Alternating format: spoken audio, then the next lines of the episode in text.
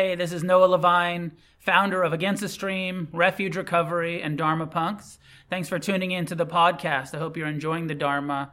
Together, may we create a positive change on this planet. If you feel moved to leave a donation, there's a link in the show notes. May our paths cross soon. I'm glad you all got the memo about the new time for class, our first first time at 7 p.m. And uh, some people might join us later. We'll see. Maybe people will come online later. Maybe you'll, you'll keep an eye out for that, Jeff, around 7 15, 20, 25. Um, well, welcome. Anybody here for the first time tonight? First time at ATS? Welcome, welcome. Welcome back to everyone else. I like to start class by uh, giving you a topic to discuss with each other in service of Against the Stream being a place to connect, a place to meet other meditators, to develop what in Buddhism we call Sangha, the, the third refuge, the refuge of uh, like minded people to support, to be supported by, to connect with. Um, it's a central aspect of the Buddhist teaching that all of the uh, teachings of Buddhism are meant to be communal. And maybe the whole vision of Buddhism is, is community based. And it's about how we communicate and how we connect and how we show up in our relationships. And so much of the emphasis is on how do we relate to our own minds. And we're going to meditate and talk about how we relate to our own pain and joy and sorrow. Um, but how do we bring that into our lives, into real time relationships? So tonight I'm gonna I'm gonna talk a, a, lot about suffering, the first noble truth, dukkha. The Buddha's the Buddhist term uh, that we translate as suffering is dukkha, and um, and I'm going to talk about uh, and we're going to meditate. We're going to do a Tibetan meditation tonight called Tonglen, which is breathing in the suffering and breathing out compassion, developing an attitude of friendliness and care and uh, warmth and and um, mercy, compassion towards pain, our pain and each other's pain and the, the pain, the suffering in the world. Um, I was thinking about, uh, you know, that, that how fake we all are. Uh, I was just thinking about how fake we all are. And um, how there's that tendency, like when somebody asks you, uh, how's it going? And what's your what's your go-to? Good, fine, uh, and I was wondering, like, what if we reframe that and said, like, uh, you know, to you don't want to say this to everyone, like, you know, at the gas station, but you know, to the people that you actually care about, uh, of actually asking each other, what are you suffering about today? And even, you know, to define this word suffering, because we're not always suffering all of the time. There, you know, sometimes we're not, but probably if you look at your mind, you can find something you're suffering about all the time, most of the time, if you look for it. And dukkha, we translate it as suffering. It's the first noble truth. It's this universal truth that we're all experiencing at least some of the time. It's part of the human condition. And if you think about it as suffering, it sounds so extreme. And you, you know, maybe you feel like, well, a lot of the time I'm not suffering. I'm pretty happy. Um, but if you define it actually, and one of the ways that it's translated is uh, as an imbalance or any experience of stress so if you just look at your mind and be like, is there any stress going on? Uh, so anytime your mind is worrying, that's dukkha. Worrying is dukkha. Fear is dukkha. Craving, you know, craving for something that you aren't experiencing right now. Clinging, it's all suffering. It's all dukkha. Some of it's really low level dukkha. You're fine and you can walk around. You know, you're like a, uh, you know, you're a functional sufferer, and it's all very manageable and uh, people don't look at you and be like, "Oh, she's a fucking mess." People look at you and think like, "Oh, you know, you know, he seems fine. They seem fine." Um, but we all have that level of stress, that level of. But my mind is creating dissatisfaction. Another way to think of dukkha, dissatisfaction. So that kind of looking at your mind and am I completely satisfied with everything the way it is? Or am I experiencing almost all of the time some level of dissatisfaction? If I look for it, I can be like, oh, yeah, there's a lot that I would change. if I could control this world, if I could control my mind, I would really remodel. I would totally, you know, I could fix this place right up and I could fix my mind right up and remove a whole bunch of unpleasant thorns that uh, I experience every day. All of this craving and aversion and doubt and worry and fear and anger and, you know, sadness and lonely, all of these afflictive emotions. Like, let's just dukkha. All of that is dukkha. I don't, you know. So, our practice tonight is going to be turning towards it, and I'll talk more about it. But introducing yourselves into some people, hopefully, that you don't know yet. For the people on Zoom, I throw you into these random uh, breakout rooms, and sometimes you probably have seen the people before, sometimes it's new people. But if you're here in the room, a lot of you know each other, but part of this exercise is trying to connect with new people and practice mindful speaking and mindful listening and and and working with that dukkha of like i don't want to fucking talk to strangers. Uh, you know that this sounds weird and uncomfortable. So much of what we're doing in buddhism is learning to be uncomfortable learning to walk through that learning to turn towards that. And and this question of like what are you suffering about and you, don't tell us all of it because you only have like one minute.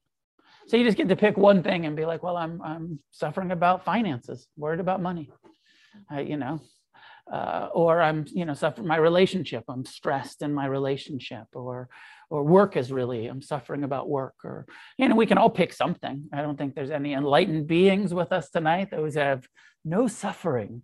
There is zero. I can't even, you know, I can't find anything to complain about easy, isn't it so easy to complain? Just effortless. Let me, I got a whole list of shit that is not right. Um, so that's your topic. What are you suffering about? And you have one minute each or so, one minute and a half. So if you're in the breakout rooms or if you're in the room, practice that mindfulness of, I don't want to take up too much time. Don't be that person that's still talking five minutes later when I ring the bell and you realize, oh, my people didn't even get to say anything in my group because I'm such a narcissist. I talked the whole time. Don't be that person. Be conscious, take a minute or so, and then pass it on to the next person in your group. Apologies to all the narcissists that I offended. Okay, I'm opening. So go ahead, find people in the room. What are you suffering about? So, as most of you already understand, uh, the core teachings of the Buddha are the Four Noble Truths. The first truth is dukkha, the, the truth, the existence, the reality uh,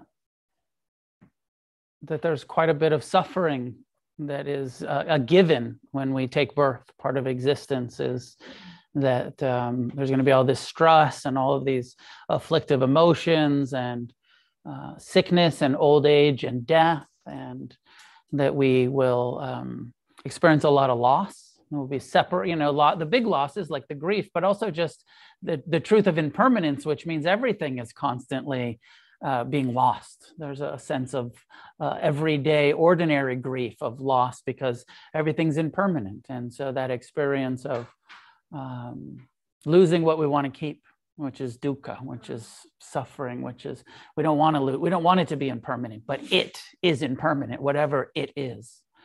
Uh, and then that other side of the coin, which is all of the experiences that we don't want to have that we're faced with, the pain that we experience, the uh, difficulties, the conflicts, the, the criticism, whatever it is, our own mind's criticism, that we're faced with. So all of the things that we want to keep that we don't want to keep, the things that we don't want to experience that we inevitably experience. These are all uh, part of the Buddha's explanation of the first truth, the truth of suffering, the dukkha, the stress, the difficulty of existence. Now, the good news on some level, the way that I hear it, uh, and the, that one things that I love about Buddhism is that it's starting by normalizing our experience um, that's you know suffering is normal. Unhappiness is normal. Stress is normal. It's not is not you know the, the second noble truth um, is that the suffering that we experience as humans is for the most part self-created. That it's but that the self whatever we call the self the mind creates it all by itself. So again not your fault. You're born into a mind and body and incarnation and experience where there's going to be all these suffering and you're going to be creating almost all of it mm-hmm. based on how you relate to the painful experiences and the pleasant experiences and the truth of impermanence. But it's not like you're doing that on purpose or it's some uh, failure on our part it's just we're born into a system that is attached to pleasure is aversive to pain is totally self-centered takes all of our thoughts to be who we are so, the second noble truth, which points out the cause of suffering is the natural, impersonal, repetitive craving of the human condition. Make sense? Natural, repetitive, impersonal cycle of repetitive craving. And it's it, the fact that craving is repetitive is the problem. If you just had a craving once in a while, no big deal. But we're born into this system that's constantly craving pleasure and aversive to pain. Clinging is part of our survival instinct. So we're born into this instinctual heart and mind that craves pleasure, but pleasure is impermanent. And so we're constantly looking for the next. I want something that feels better, feels more pleasant, feels. The third truth is it's possible through deep meditative experience, training the mind to transform our relationship so radically to pain that we learn to meet it with compassion rather than hatred and aversion and taking it all so personal. That we have this radical, uh, we have the ability to, to change our relationship to pleasure where we begin to lead, meet it with non attachment, understanding the impermanent nature of things, no longer clinging to, to pleasure and as we turn towards our mind, we start to see how impersonal the mind, the self, the ego, this whole human experience, which is uh, not as personal as we've been taking it, just the human condition. And there's not really a solid, separate ego entity here to be found when you start unpacking what's happening here. So, this third noble truth is it's possible to have compassion, non attachment, and not take things personal to the level where you no longer suffer. Nirvana, happiness, freedom, the end of suffering possible in this lifetime through our own actions, through our training of our minds, through our meditative and then, you know, renunciation, ethical behavior, karmic purification. We can get free. This is the Buddha's teaching. The path to freedom is the Eightfold Path understanding reality as it is, realigning our intentions with that which are going to take us in the direction of freedom, practicing renunciation about how we communicate, how we behave, and our relationship to work and money, right speech, right action, right livelihood.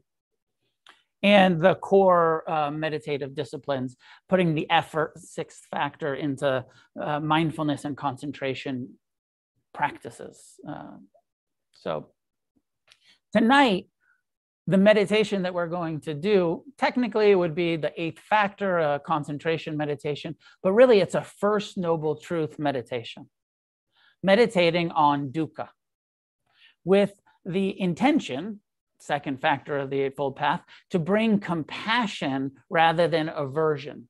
We're in this whole process of trying to rewire our habitual reactive tendencies. The habit is it's painful, I hate it, go away fuck you i'll kill you i'll medicate you i'll avoid you i'll suppress you i'll you know i'll i'll, I'll do something to not feel this unpleasantness. I'll pick up my phone i'll turn on the television i'll smoke something i'll drink something i'll eat something i'll shoot something. I'll do something to not feel this pain this unpleasantness and to create a pleasant experience in its place this is one of the reasons why the Buddha's teachings are so radical because what he's guiding us to, what Buddhism is guiding us to, is in order to get free from suffering, we have to stop avoiding our pain. Not a very good sales pitch.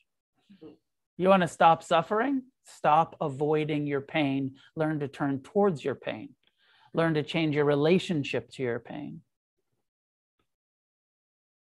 Quit pretending, you know, quit being so fake and being like, I'm good, I'm fine start getting honest and vulnerable and uh, with the truth that like I'm, you know, there's a lot of a lot of difficulties in being alive, being in relationships, being someone who has to, you know, walk through this world. And even if you don't have a lot of external difficulties, just having a mind sucks. Admit it. It fucking sucks to have a brain. It compares, it judges, it criticizes. It feels entitled, it feels unworthy, it gets, you know, ex- uh, inflated, deflated. Just the human condition. Uh, when we start to get honest with each other, is dukkha to have this mind that's so self centered and so afraid and so. Uh, confused about the source of happiness, thinking that if I can just have the next pleasure, I'll be happy. If I can just avoid this pain, I'll be happy. Not really understanding the impermanent nature of all things. So, this meditation, um, so usually the, some of you are regulars and we primarily we practice mindfulness. Mindfulness will lead to compassion because in mindfulness we sit here present time awareness. We turn towards what's happening, whether it's pleasant or unpleasant. The more we turn towards that, the more we start to develop ability to sit here and be uncomfortable. Yes, you know, the, one of the first things if you become serious about meditation that you'll learn is that it's actually okay to be uncomfortable. I'm not, I was, you know, when I started meditating, I didn't know that I was I constantly felt discomfort meant I had to do something about it. Rather, meditation taught me it's okay to actually just sit here and be uncomfortable. I don't have to do anything. I can just breathe with my pain, with the discomfort, with the physical, emotional, and mental pain of existence. So, primarily, we practice mindfulness. The last month and a half or so, I've been doing the heart practices loving kindness, compassion, forgiveness uh, equanimity, appreciation. I want to kind of finish that series tonight with the Tonglen meditation. Again, it's it's another compassion practice. We already did a we did a different compassion practice a, a few weeks ago, but this is another compassion practice, and it's not Theravadan Buddhism, which is my main inspiration, the lineage that I'm most connected with from Thailand, Burma, Sri Lanka. This is a Tibetan practice that they developed probably hundreds of years after the Buddha and they heard, um, okay, this first noble truth, it's about changing our relationship to pain. This second foundation of mindfulness, it's about identifying what's pleasant, what's unpleasant, what's neutral, and and so much of the solution to experience nirvana is developing compassion. So at some point, and maybe it was in India and then to um, Tibet, or maybe the Tibetans created it themselves. I'm not sure actually. But it's a Tibetan Buddhist practice, and it's called Tonglen, which translates as um, receiving and giving. So, receiving the pain, breathing in the pain, and giving compassion. Breathing in uh, the dukkha, the suffering, acknowledging the first noble truth, and breathing out compassion and it can be a little bit intense. Um, I was thinking about this earlier. I was like, oh, should I do a trigger warning? But here's the thing there's all of this sort of trigger warning stuff happening all over. Um, nobody, you know, like, let's not feel uncomfortable. In Buddhism, the whole solution is getting triggered. If you want to get free from your triggers, you have to turn towards them. Now we don't have to do this in some sort of macho or or or um, you know you can do it gently. And I encourage you to do it gently. Uh, there's been a new trend the last few years of trauma informed meditation. Go, go into it gently. And I'm all for it. But I'm also a very concerned about people using this sort of like, well, it triggers me, so I'm going to avoid it forever. If you avoid it forever, you'll never get free. So, part of what we're doing in meditation is hopefully in a gentle way, letting ourselves be triggered, letting ourselves feel our pain, feel our trauma, feel what's in here to be felt as we try to breathe compassion towards it, as we try to change our relationship from I hate my pain to I care about my pain. It's my pain. I live with it. It's my mind. I live with it. It's my memory. It keeps reminding me about how much pain I've experienced in my life. I need to learn how to live with it and to have compassion for it. So, this is such a great practice for that shift that we're looking for. Rather than just sitting around mindful of our breath, waiting for the painful memories, in Tonglen, we're actually inviting them. We're saying, okay, I'm going to sit here and I'm going to think about my pain. I'm going to think about my sorrow. I'm going to think about some of the traumatic experiences that my mind loves to resent, loves to remind me about, that trigger me. I'm going to sit here in an intentional way and hopefully in a safe community of people who are all doing this work together and say, I'm going to try to develop more compassion towards the pain in my life and the pain in each other's lives you know? So there's the personal aspect of this breathing in our pain breathing out compassion towards ourselves and then doing it with each other breathing in each other's pain and breathing out compassion towards each other here in the sangha and then expanding it to the suffering in the world. All of you know there's so much suffering 10,000 forms of suffering happening in this moment there's also 10,000 forms of joy, but we're not talking about joy tonight. We're talking about suffering, my favorite topic. We did suffering a couple, we did joy a couple weeks ago. We're done with that shit. We're back to the good shit, back to the suffering and the compassion for suffering.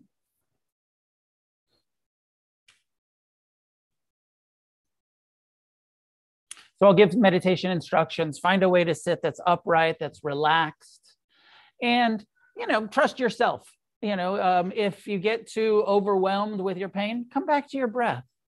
You know if you're getting really in the story come back to your body sitting here in meditation. Um, there's an invitation to allow it to come to the surface. Meet it with as much compassion as you can at this time in your life at this time in your meditation practice. When you're ready establish a posture that is upright relaxed come into stillness Allow your eyes to close.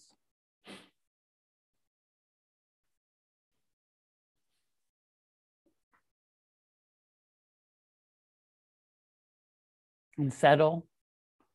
Settle your posture.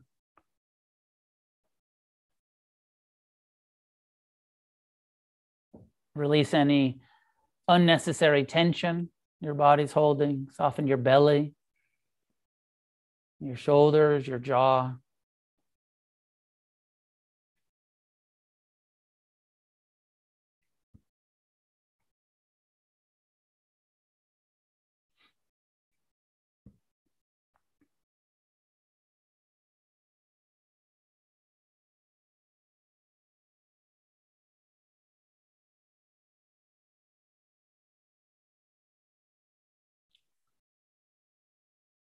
Begin reflecting on the first noble truth, our experience of stress. What, what do you stress about?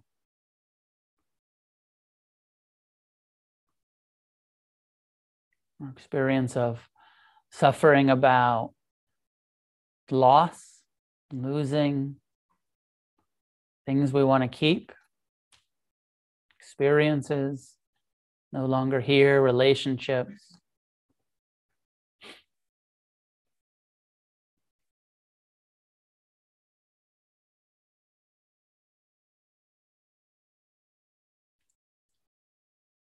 The experience of aging, sickness, death, loss and sorrow, grief.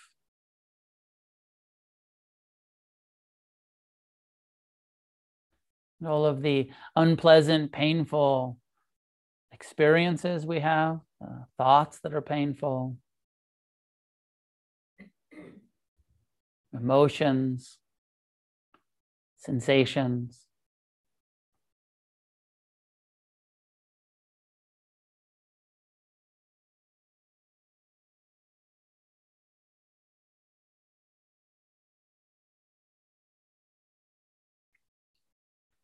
Trying to really let yourself feel some suffering, maybe sadness, sorrow, grief.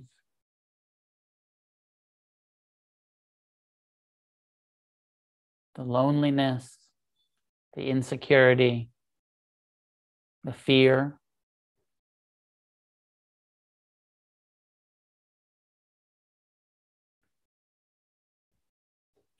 And begin breathing it in to your heart center. Imagine you could breathe in right through your sternum, breathing it into the heart center, breathing in the suffering of our lives.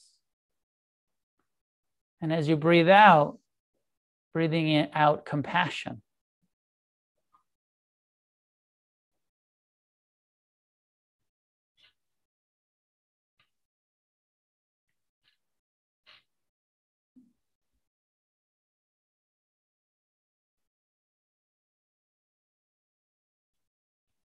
Breathing in sadness, loneliness, fear, insecurity, whatever it is for you, worrying, resentments. Breathe it into the heart center and breathe out the intention to meet our pain with compassion.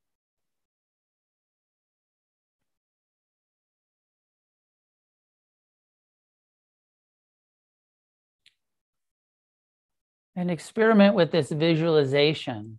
Imagine as you breathe in the suffering of your own life that it's like a hot, dense smoke.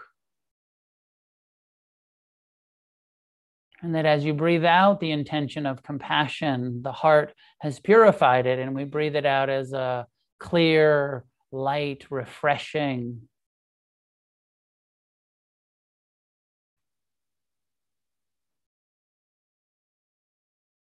Breathing in hot, heavy, dark cloud of suffering. Breathing out the cool, soothing, refreshing breath of compassion.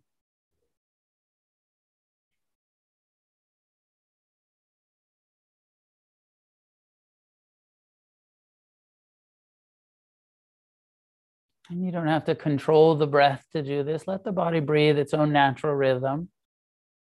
But as the breath comes in, perhaps even just saying the word suffering on the in breath, compassion on the out breath.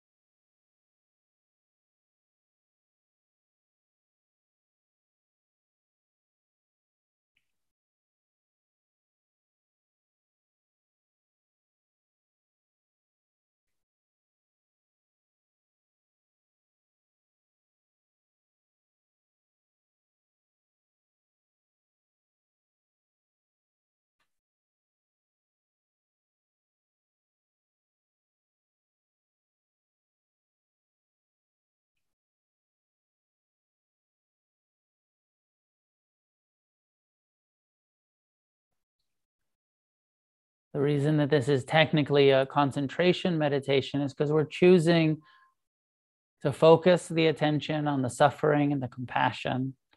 When the mind wanders, come back. Return to this chosen practice of breathing into the heart center, the hot, heavy truth of suffering, and breathe out the light, cool, breath of compassion, intention to be merciful, to be friendly. Compassion doesn't get rid of the pain, but there's a soothing balm to compassion. Takes away the resistance, extra layer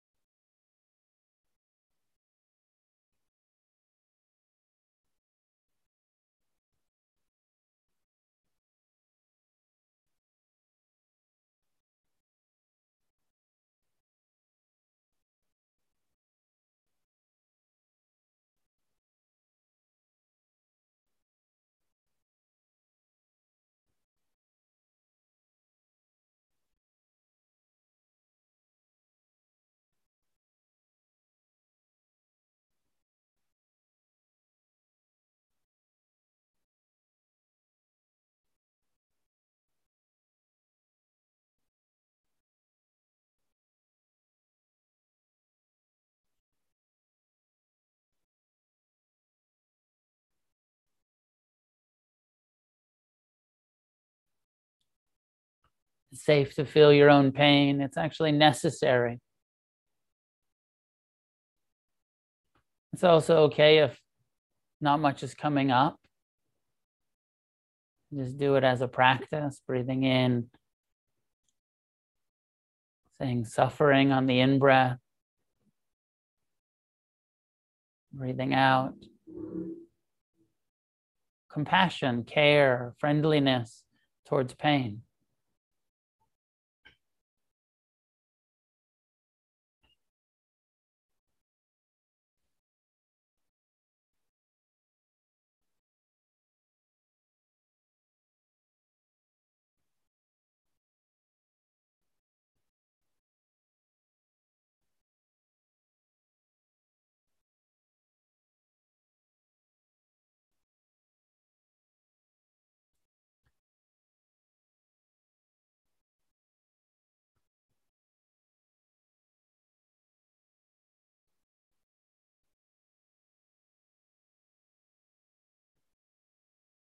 Breathing in the unpleasant emotions that your mind experiences, that your heart feels.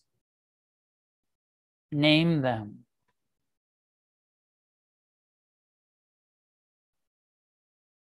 Breathe out compassion towards these afflictive emotions, these difficult mind states.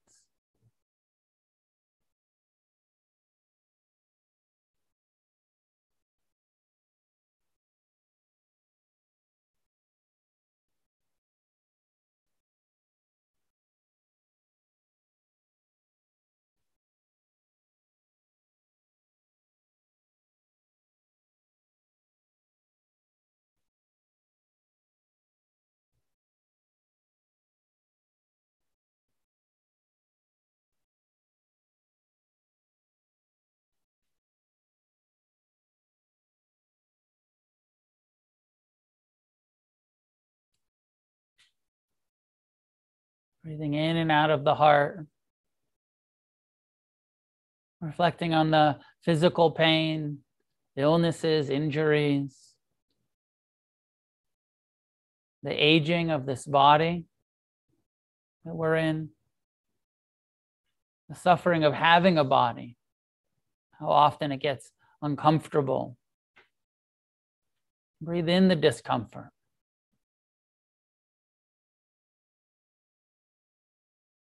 Breathing compassion into your arms and legs, head and face and trunk.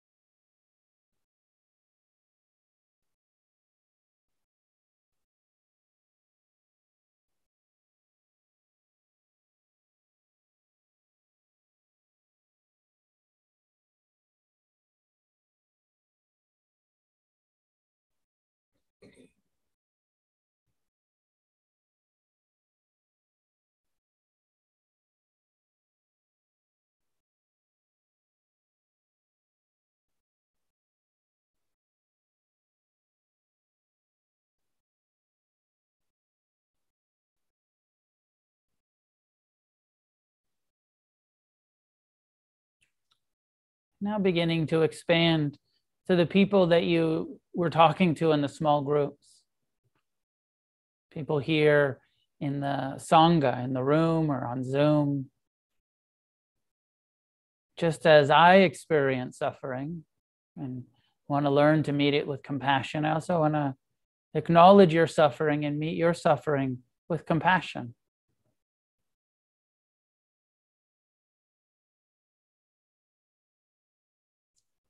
beginning to extend the practice to breathe in the suffering of whatever kind it is the people sitting next to us, the people from our small groups. And breathe out compassion.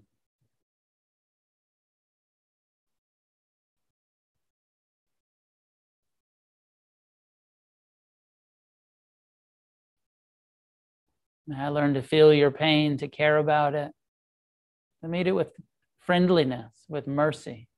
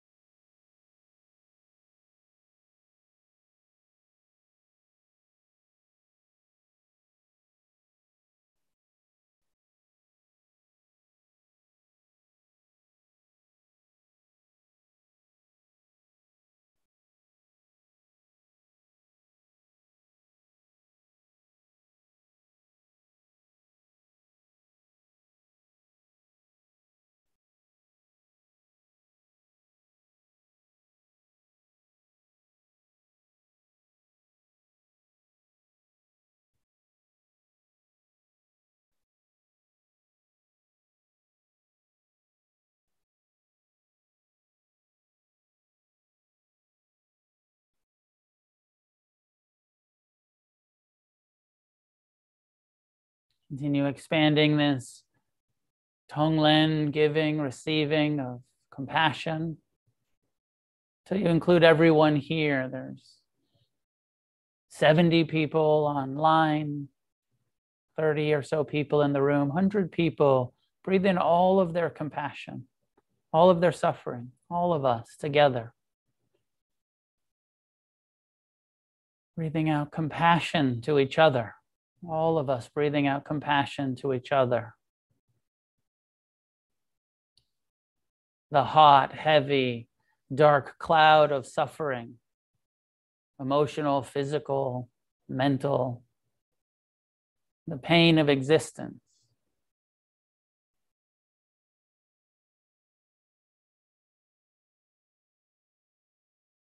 Breathing out compassion, cool, soothing,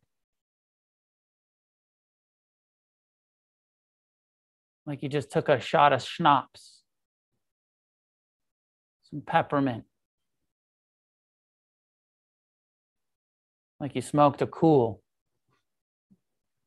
refreshing.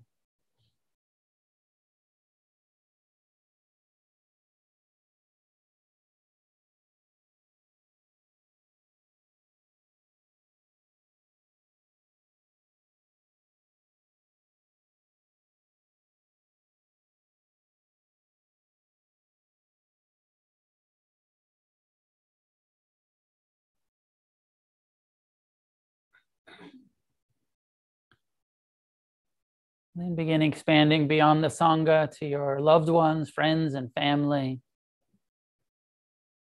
The suffering of our children, of our parents, siblings, our partners, the homies.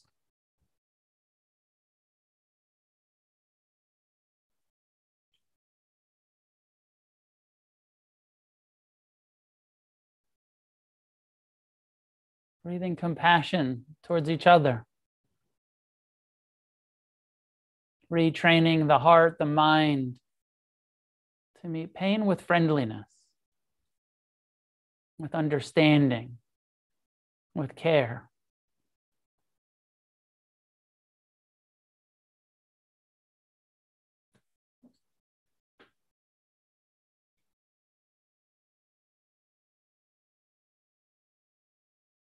Expanding outward and widening circles to the east and west and north and south, above, below, all directions. Across the states, across the continents, across the seas.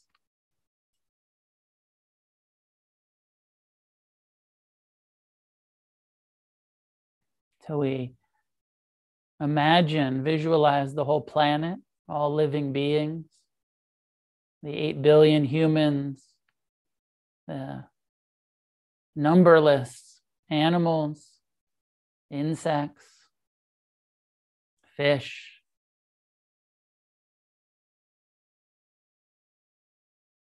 Birds, all, all living beings, from the smallest to the largest those nearby, those far away.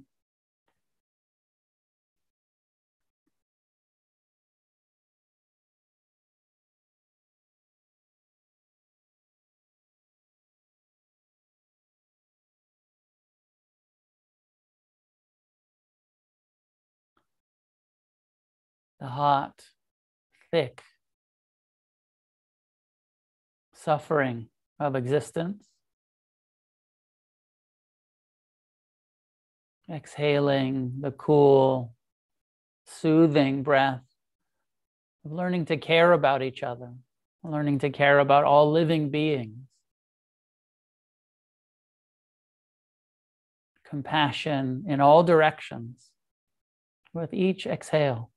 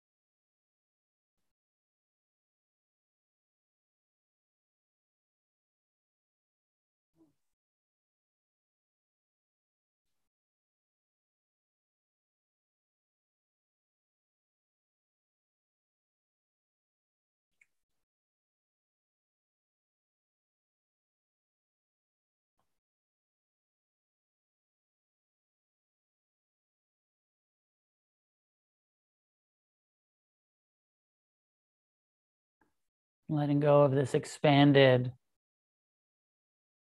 version of all living beings and just come back here to yourself, this living being, this mind, this body.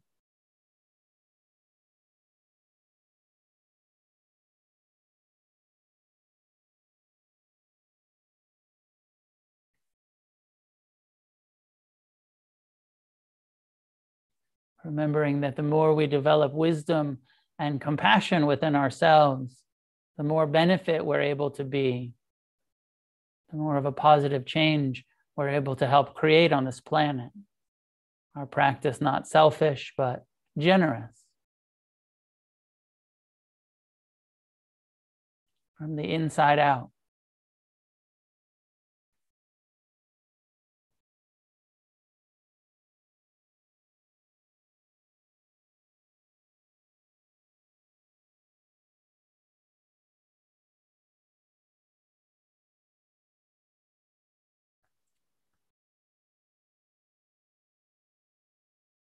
The last few minutes, let go of the Tonglen, breathing in and out with compassion, and just re- rest again in mindfulness, present time, awareness. What's your mind up to? Let it settle as much as it can.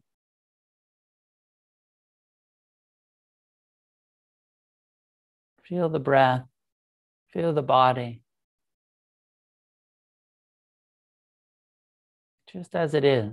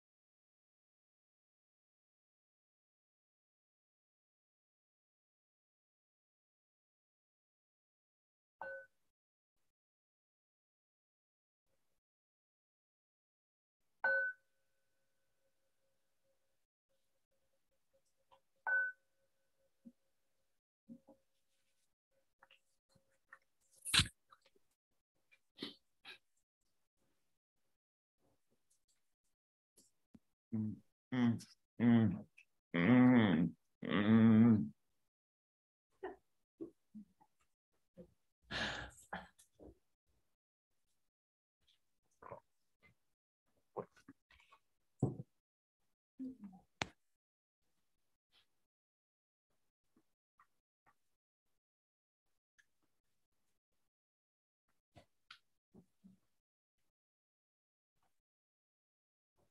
Any questions about this technique or how to uh, work with a technique like this where you're intentionally turning towards breathing in, breathing out?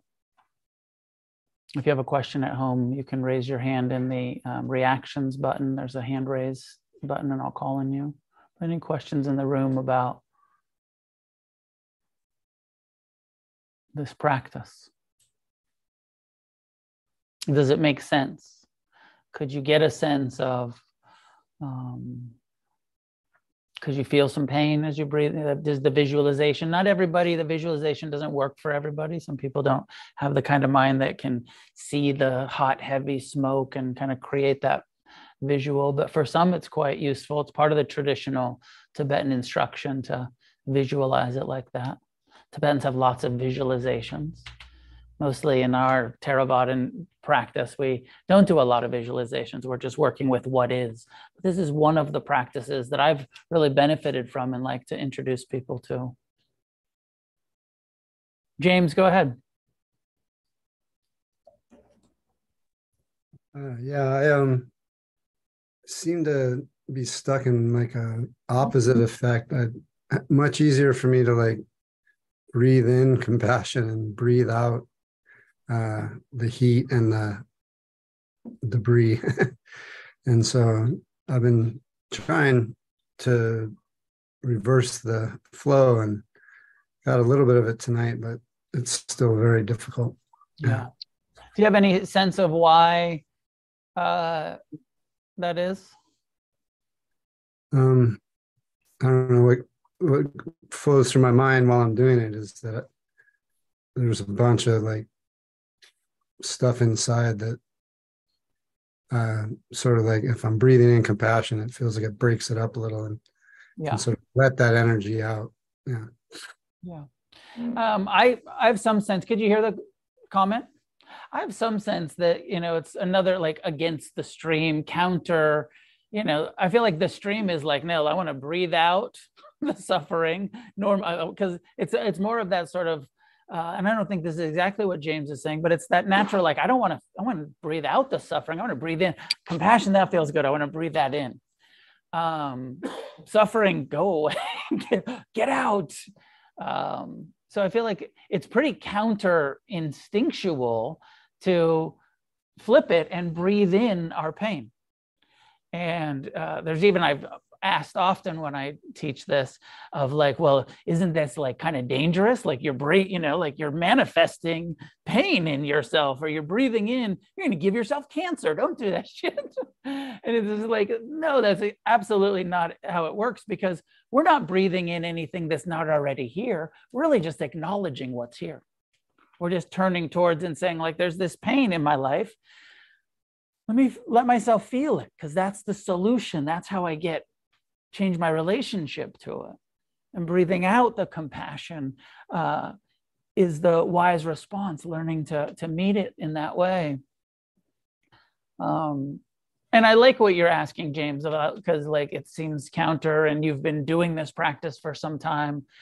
Um, so I, I don't I don't know. It might be fine to do the other way. It might be fine to be like, I'm going to breathe in the compassion and breathe out the suffering.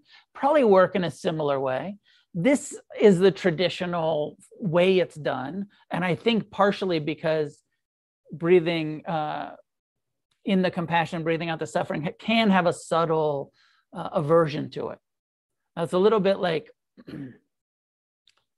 I talk a lot about letting go.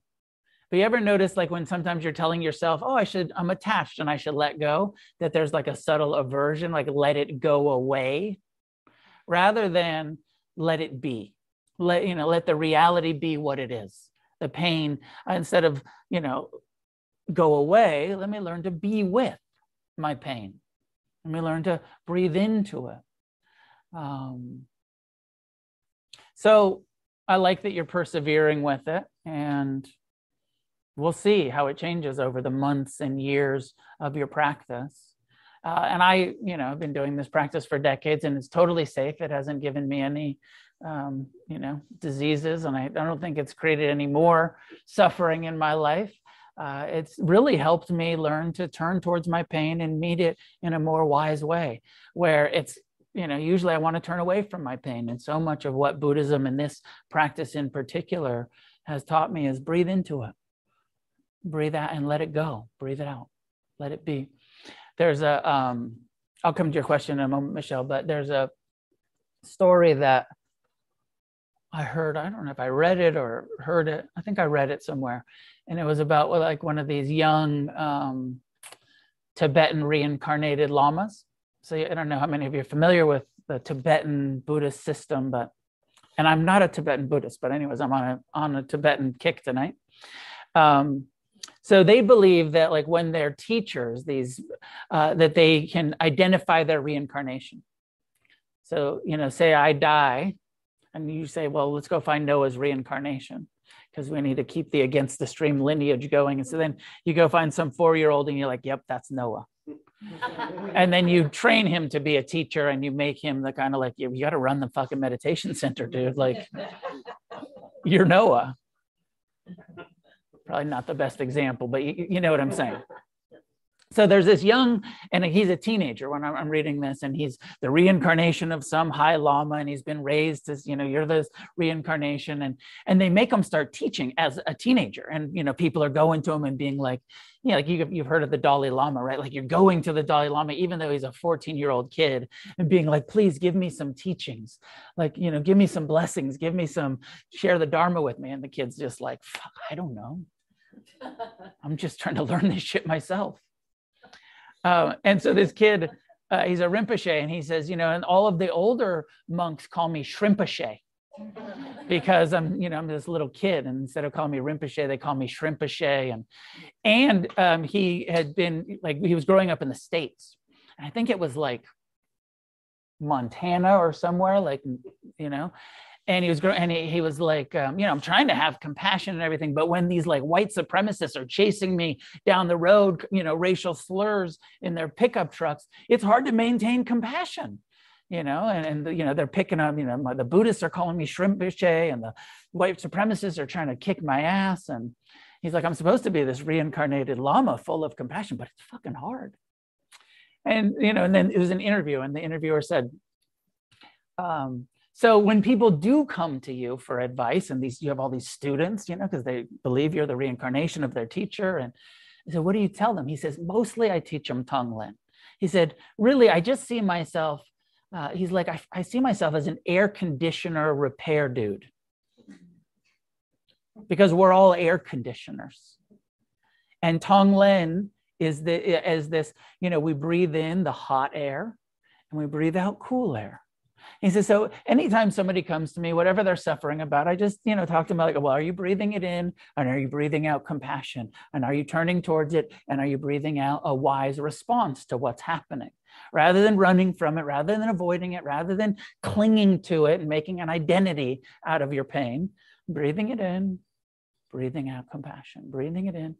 And I just always remember that, you know, this young teenage Tibetan Lama saying, like, we're all just air conditioners and that's you know that's what this practice is learn to breathe in the toxic shit and breathe out compassion to it learn to breathe in the pain and breathe out a wise response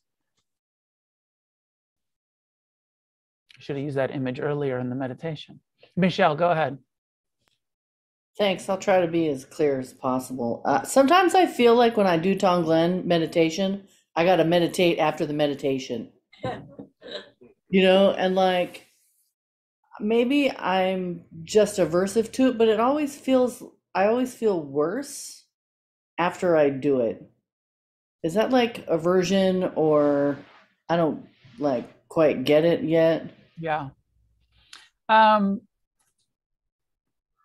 meditation all of it I think if done appropriately uh, on some level and this one in particular brings all the shit to the surface you've I think you've heard me say this before, Michelle, that you know the, the I was just using this um, image of uh, um, uh, air conditioner, but there's think think of yourself as a toilet that is clogged, that is full of shit, full of pain, full of self-centeredness, full of ego identification. Think of yourself as a clogged toilet. And when you meditate, it's you're plunging, you're plunging. And the shit doesn't just go right down the tubes. First, it like bubbles up to the surface. It's like, oh, and you have to smell it. A little bit gets in your mouth. This is disgusting. But what are you going to do? Live with a clogged toilet your whole life until you're just shitting and it's coming out the top and it's all over the floor? Sorry for the graphic imagery. Uh-huh. But it's true. You know, we sit here and meditate and we've been plunging and it's like, oh man, this fucking hurts. All my pain, all this shit that I've been, you know, not tending to. Uh, and, and even someone like you who's been meditating for a few years now, but still I do it and it stirs it up. It brings it to the surface. And that, um, uh, that common sort of feeling of ignorance is bliss or like i don't want to i want to keep turning away from this i want to that that scene from the matrix of like i know it's all fake but i want to uh, believe in the you know girl in the red dress and the steak or whatever that scene is. I want to plug back in. I want to go to sleep.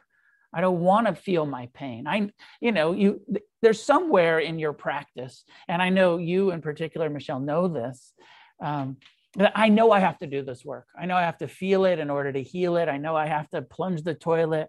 I know I have to breathe this stuff, and it stirs me up, and it it's, it uh, feels like it's getting a little bit worse before it gets better. But I've only got one toilet. you know, my mind, I am the toilet. And I have to either do my work and plunge it and clear the lines so that I can have, you know, good flushing bowel movements. Um, or you know we don't get to just be like i'm just going to get make a new bathroom. I'm getting a new that one's full. I'm going to the next toilet. Um, we're, we're stuck with our pain. We're stuck with our shit. And this is the kind of stuff where it's like yep it stirs it up. It makes it feel a little bit worse. But the reality is we're heading in the right direction when it stirs it up and it makes it feel a little bit worse. It's coming to the surface and you're meeting it with more compassion than you used to. And you're meeting it with more understanding than you used to and eventually you'll come to the place where actually uh, there's, you know, I'm plunging the toilet and there's a couple turds in there. It's not that bad anymore. It used to be full. It used to be a fucking overflowing outhouse of dukkha. And now, and now not, not so bad. Now that I've been meditating for some years and turning towards it and uh, the pipes are pretty, pretty clear and I can really breathe out compassion, and it's actually become soothing. You've heard me talk about this, uh, Michelle. Um, that my experience was much like hers, where for the first couple of years of doing the loving kindness, the compassion, the forgiveness practices, I too felt like more uh, uneasy, more, uh, you know, triggered, more uh, um, you know flooded with the stuff. It took it took me years of persevering before i started to feel like oh i can say this and mean it and feel it and uh, have some relief. So it's a it's a long-term process. So the um you know the not very satisfactory encouragement is to persevere keep going even though it stirs you up a little bit. And then also find some things um, you know when you have done a sitting meditation and have become a, a bit um, you know reactive to it uh, maybe do some walking meditation. Maybe you know uh, do something else that will kind of help you settle into it. Do what you you know without going to the unhealthy avoidance techniques to find something healthy, maybe some exercise, maybe a walk, um, maybe a conversation with somebody to process it, um, but to continue with the practices, my sense. Is that helpful enough? Super. Thanks. I'm a toilet. Right on. You're a toilet. You're a toilet. One time I was given a talk about um, how we're all fire extinguishers and that we're extinguishing. And then somebody came and they had a tattoo tattoo of a fire extinguisher with three jewels on it. I'm just waiting for someone to come with a tattoo of a toilet. They're like, I got the Dharma. I got this toilet tattoo. Tibby, go ahead. Um, it's weird. I have so much aversion, but I love this meditation. Maybe because the compassion makes me feel like I can do something. But um, I've heard you do it a few times, like a really key moment. It's really been like there was a political moment that everyone was really fucked up over, and it just blew me away. But what really changed it tonight was that's helpful that I'll take to practice again is the identifying what is a particular thing I'm suffering about so that it wasn't abstract black smoke. Yeah. It was that thing I'm really suffering about. And then that helped me as it gets further and further. Oh, this good friend of mine, I know what she's really suffering about. And like it went to like Ukraine, right? And instead of, um, it became a muscle, right? So that when I saw what was going on in Ukraine, I could force myself to say things I didn't want to see. Um, so it's really powerful. Like it's a power. I want to do this for a couple weeks, like the loving kindness thing, mm-hmm. to help with that. Um, to help with that aversion thing and like what you it's a great essay about triggering and we're losing our capacity anyway thank you that was a good teaching for me to learn thank you i'm glad it was landing well nikita go ahead Thank you, Noah. First, I want to I want to thank you for your teaching because you put it in such um, real, very sort of you, you normalize even hysterically fucked up things. Um, and when I was doing my KDAC, I mean, this totally makes sense. I'm a toilet, and I love what Michelle and the other lady said. But the thing is, but the thing is that like when when you're becoming a therapist and all that, and I think you know this, they ask you what's the one thing you cannot, would not. And for me, it's somebody who's like like a real serial killer or person that's child molester killer. That I mean, I I feel like if I ever was experienced somebody or if I was you know somewhere with this person, I would flip out I, I, I mean, you know, and so I am meditating on that specifically. Like, how can I, how can I meet this ugliness with compassion? And I've been doing the thing since New Year's where you turn it around instead of doing 20 minutes a day or twice a day. I'm trying to do it all day long. And for 20 minutes twice a day, I'm worrying. Mm-hmm. But anyway, thank you. Yeah, the one, could you, everybody mostly here? Can you mostly hear in the back? Um, the one thing that I'll say about that, I don't think I, I said it a little bit tonight, but I try to remember to encourage us not to use these practices um, to try to do something that we can't do yet. You know, and it's there's just something so merciless and unkind about our minds when we say like forgiveness, and we immediately think about all of the people we can't forgive yet or or who we think are unforgivable. We we just go right to you know like well I, I can't breathe in the the suffering of a mass murderer or a child molester or you know fucking Hitler or, or whoever it is, and our mind just like goes right to why I can't do it or what aspect of this I can't do. Um, so I try to remember, and I encourage you, Nikita, and the rest of us to start with uh, ourselves, start with each other, Start with people that you can develop compassion towards and set aside Hitler and all of the Hitlers in the world and all of the set that aside for now. You don't need to be like, well, I'm gonna I'm breathing in Hitler's, you know, suffering. He was, you know, he's an artist, man. Um, just like really sticking with the people that we can have compassion for, and then working our way up working our way up working our way up. And maybe you set that aside. Maybe maybe we'll come to the place where we can have compassion for the most deranged abusive you know confused people in, on the planet. Uh, and maybe we won't. But don't start there. Start with like, who can you develop it for? Develop it here in the one of the, you know, the Sangha and your family and your, you know, and maybe there's those people in your family that are like, I can't, like they were just too abusive, they were too neglectful. It's okay, set them aside. Work with the friends who are kind to you. Work with the people who, just like you, um, have suffering and you can empathize with it. So work your way up slowly. Was there a hand in the room? Yeah. yeah. Um, so I think everything is my fault, and uh, and karma keeps coming into my mind, and distinguishing what is like karma and what is justifiable suffering. I tend to think I created all of it myself in my own clumsiness or whatever.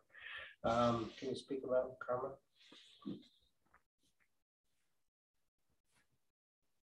I'm a big fan, as I started tonight, of um, you know taking the blame and shame out of you know this human condition. Um, what isn't your fault is the repetitive craving that you've been experiencing your whole life.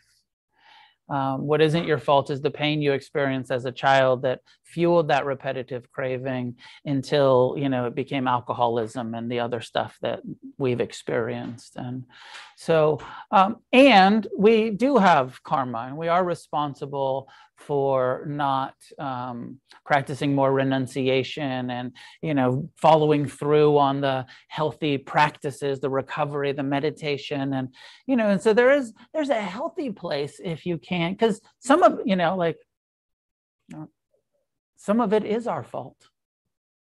You know and we are responsible for our own happiness and we have neglected the practices that will lead us to happiness. We're, we're born into this situation that's it's just not your fault.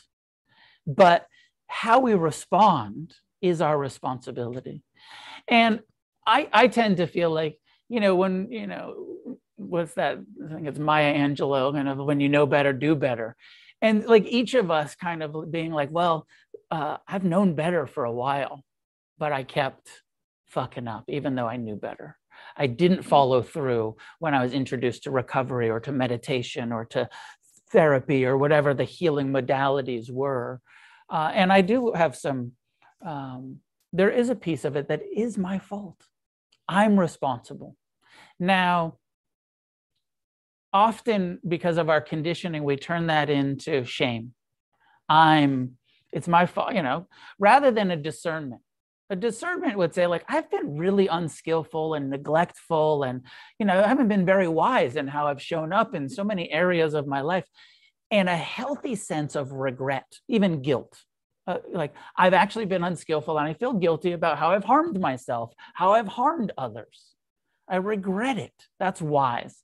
Shame says because i've been unskillful neglectful unwise i'm a bad person right? And that sort of blame and i'm you know unworthy and uh, you know i'm a piece of shit. I am the toilet. I'm not the toilet i'm the shit in the toilet. You know that everyone you know thinking about all of the time me the shit in the toilet. Um, so there's a place for regret a healthy place for regret. There's a um, a place for really you know taking that personal responsibility and being like yep i've created a lot of unnecessary suffering in my life. And then after acknowledging, rather than wallowing in it, using it as an excuse to, you know, beat ourselves up, you know, just that healthy, like, yep, that's true. I've created a lot of suffering, unnecessary suffering in my life and in the life of others. And I'm done. And I'm committed to living an ethical life, a sober life, a, a kind life, a generous life. I'm committed to not doing that shit anymore. I regret that, but I'm not going to let my regret keep me in that cycle. I'm going to let my regret fuel my practice and my recovery and my healing while still having that, you know, forgiveness. And yes, I have the karma of that. And now it's time to purify that karma. And it's time to respond differently to my mind and to my pain. Breathing it in, breathing out the compassion so i know i go pretty hard on like it's not your fault but you know a lot of it is our fault. The core underlying conditions of the human condition of craving and aversion and so not our fault. But at some point we have to take responsibility and say i'm not going to keep doing this shit. I'm not going to keep clinging and wondering why i'm suffering satisfying my cravings and wondering why i'm strung out again you know following my rage and wondering why i'm angry you know. I'm going to defy this human condition. I'm going to go against the stream. Well, I don't know if that's helpful, but Greg, go ahead. Um, so this is actually my first time ever meditating, and that got really intense. Yeah. And deep um, end. I like to throw people in the deep end. it was. So it was uh but once I we expanded and kind of focused on other people uh, and their suffering, loved ones that so I was focusing on some very specific things, the real the stuff that's bothering me now. I, I don't know if I want to focus just more general, just on like kind of just the suffering in life period, or just those main things. But um, once we branched out, then I, you know I got a lot, a little more mellow, a little more relaxed. But now that we're done, my heart rate's back up and uh, it was pretty intense. So, uh, what what do you suggest? Uh, like when we're done here, just maybe a little bit of just silence and and and breathing, and just trying to focus on nothing. You know, um, one of the companion practices that we have in, in to sitting meditation is walking meditation. And this doesn't work for everyone, but it's it's often quite useful to just start doing some back and forth walking and kind of get out of your head with the stories that have been stirred up with the Tonglen and just come into the footsteps and just say left, right, left, right, left, right, left, right. And then turn around and come back. Maybe you're going to walk around the block. Maybe you'll just, if you're, I don't know where you are, but in your yard or wherever you can, just walking back and forth, doing walking meditation, right, left. It'll help you get out of the stories. It'll help you feel uh, what's there to help process it through.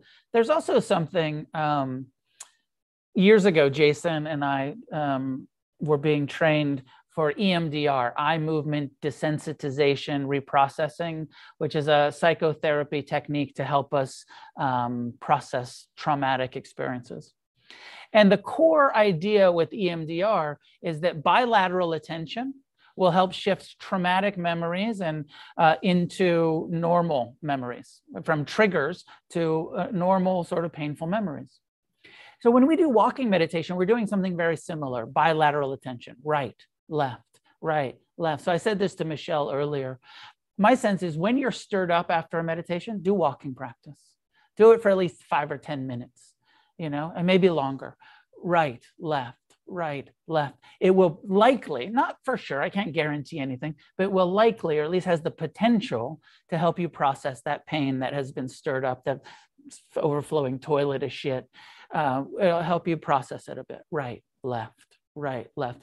And it, I think it, it seems to do something to the brain stem um, or the amygdala where we hold those traumatic memories and, and feel that increased heart rate and that triggering. Um, so I, I, encourage you to try that tonight. You know, the other thing that I'll say to you is um, if I knew it was your first, you know, if I, the thing about teaching, you know, a group of people and I teach this class every week, and I've been teaching this class every week for years and years, is that I just throw out, you know, something that, uh, you know, whatever's on my mind. And there's all of these different practices. But if I knew it was your first, like if it was the a beginner's class and everybody was new, I wouldn't start with Tonglen. I'd start with mindfulness. So it's your first time meditating. I'd really encourage you come back to some simple mindfulness on my uh, podcasts. There's mindfulness meditation instructions. Go listen to those. Do some walking practice. Start, uh, you know, rather than in the deep end with the foundational practices of breath awareness, body awareness, um, rather than going right into digging up the traumas of your life because you're brand new and you're, um, you know, give yourself some time to work up to that. It is where we're going. It is necessary part of the path but uh, you don't need to start there. Then again, Rinpoche would say, yep, that's the core practice. breathe it in and learn to breathe it out. Start in the deep end. So, anyways, I hope those, that's helpful advice.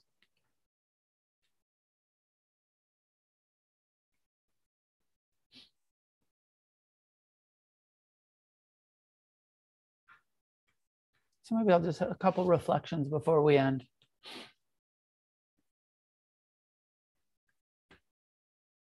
My sense is that um, uh, compassion is not a decision that we can make. And even breathing out, saying compassion, don't really feel it in the beginning. My experience was. Um, we have to start by just learning uh, some tolerance for pain. Just learning to be uncomfortable. And then over the months and years of learning to be uncomfortable and to breathe in and be like, I don't have much compassion, but I'm tolerating it. I'm sitting here, my knees hurt, my back aches, my mind is loud, whatever's happening, tolerating it. And then you'll find that there's some place between I hate it to I'm tolerating it and um, a, a, place of mercy where we can start to have some uh, mercy. The definition is not making it worse. And this is the, the real equation that Buddhism is teaching us. There's pain, and then there's resistance and judgment and fear of pain, which makes it worse.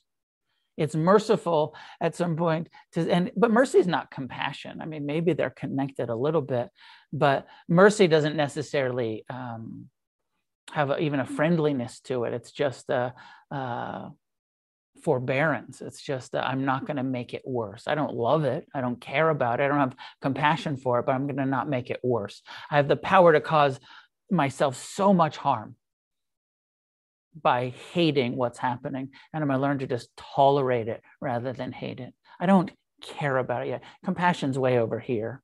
This, you know, from aversion to compassion is a process that we have to go through. It's developmental for most people over years of meditation, maybe even decades. But you're moving the needle every time you do the practice. Every time you sit, you're moving the needle and you'll become more tolerant and more merciful and more compassionate. And probably, uh, if you're a slow learner like me, it's going to take many years to actually start to feel compassion towards pain.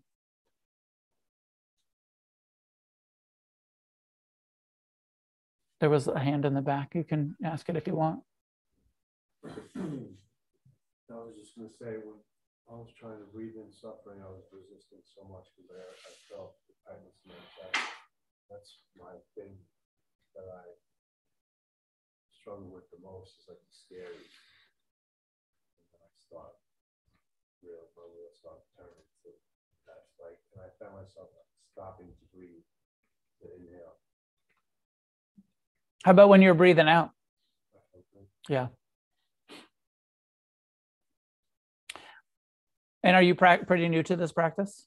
Yeah. So like like I was saying before, like start with mindfulness of the breath. And you know, just doing mindfulness of the breath, some of that shit's going to come up anyways. And this practice will help. Oh, come back and breathe out compassion to it. It'll it'll help. But just come back to a simple breath body awareness practice, and then we'll reintroduce you to this practice later. And there's that humility of like, yeah, just too tight. I can't do it yet. I can get like half a breath and then, you know, and then it's too tight. But the out breath, you know, that breathing out, or like James asked earlier, maybe for you, just breathing out compassion to that scared, tight, you know, experience in the beginning. That's all the time we have for tonight. Um, Laura, if you want to hang out afterwards, happy to talk to you for a minute, but I'm going to end class here. Um, next week, I'm out of town. I'm teaching a. Thanks for almost everybody showing up early. The first class at seven o'clock, showing up on time. Um, it's totally okay if you forgot and you showed up a little bit late. Um, I'm teaching on the East Coast next week. Uh, doing a refuge meeting in Plymouth, uh, Massachusetts on Saturday night. That's open to everybody. If anybody wants to come, it's on my Instagram page, the address. Uh, and then we have a six day retreat in upstate New York. So Jeff Camozzi, let's see, where's Jeff Camozzi? Let's see if we can. Um, did that work? Oh, it didn't work. Didn't work over here. What if I go like this? There he is. So Jeff Camozzi, you guys are on the big screen now, uh, who's a meditation teacher who's trained with me and teaches a weekly group up in San Francisco, is going to come down and he's going to sub the class for me. Uh, and his wife Emily are going. They're going to be here next Monday. So come and you know Jeff's been uh, Jeff and Emily have been uh, being the sort of hosts for the Zoom and assist me all of the time. And uh, he's a great meditation teacher. So come to class next Monday and see Jeff and practice with with each other. Um, and I'll, I'll be back the following week. Okay. Welcome. Um, we have some new hats. I just got a shipment of some hats. So if you want to buy a hat, Sebastian will be at the desk there. If you Oh, want you to, got yeah, we got them. Wow. yeah. And um, class is done by donation. Please be as generous as you can be. We have um, many expenses here uh, to pay the rent and the employees and the you know utility bills. So we suggest a twenty to twenty-five dollar uh, donation for a drop-in class. If you can afford that, please give it. Uh, if you can't afford that, give whatever you can. Give what feels appropriate to you. Uh, everyone's welcome, regardless of ability to donate. But in order for us to continue to exist as a nonprofit, donation based meditation group, it takes everybody's generosity to keep this thing going. So thank you in advance for your generosity. And um, see you in a couple weeks when I get back.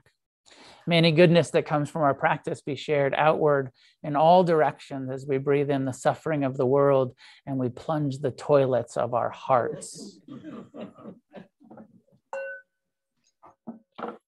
Thanks for tuning in to the podcast. This is Noah Levine, founder of Against the Stream and Refuge Recovery. If you feel moved to leave a donation, there's a link in the show notes.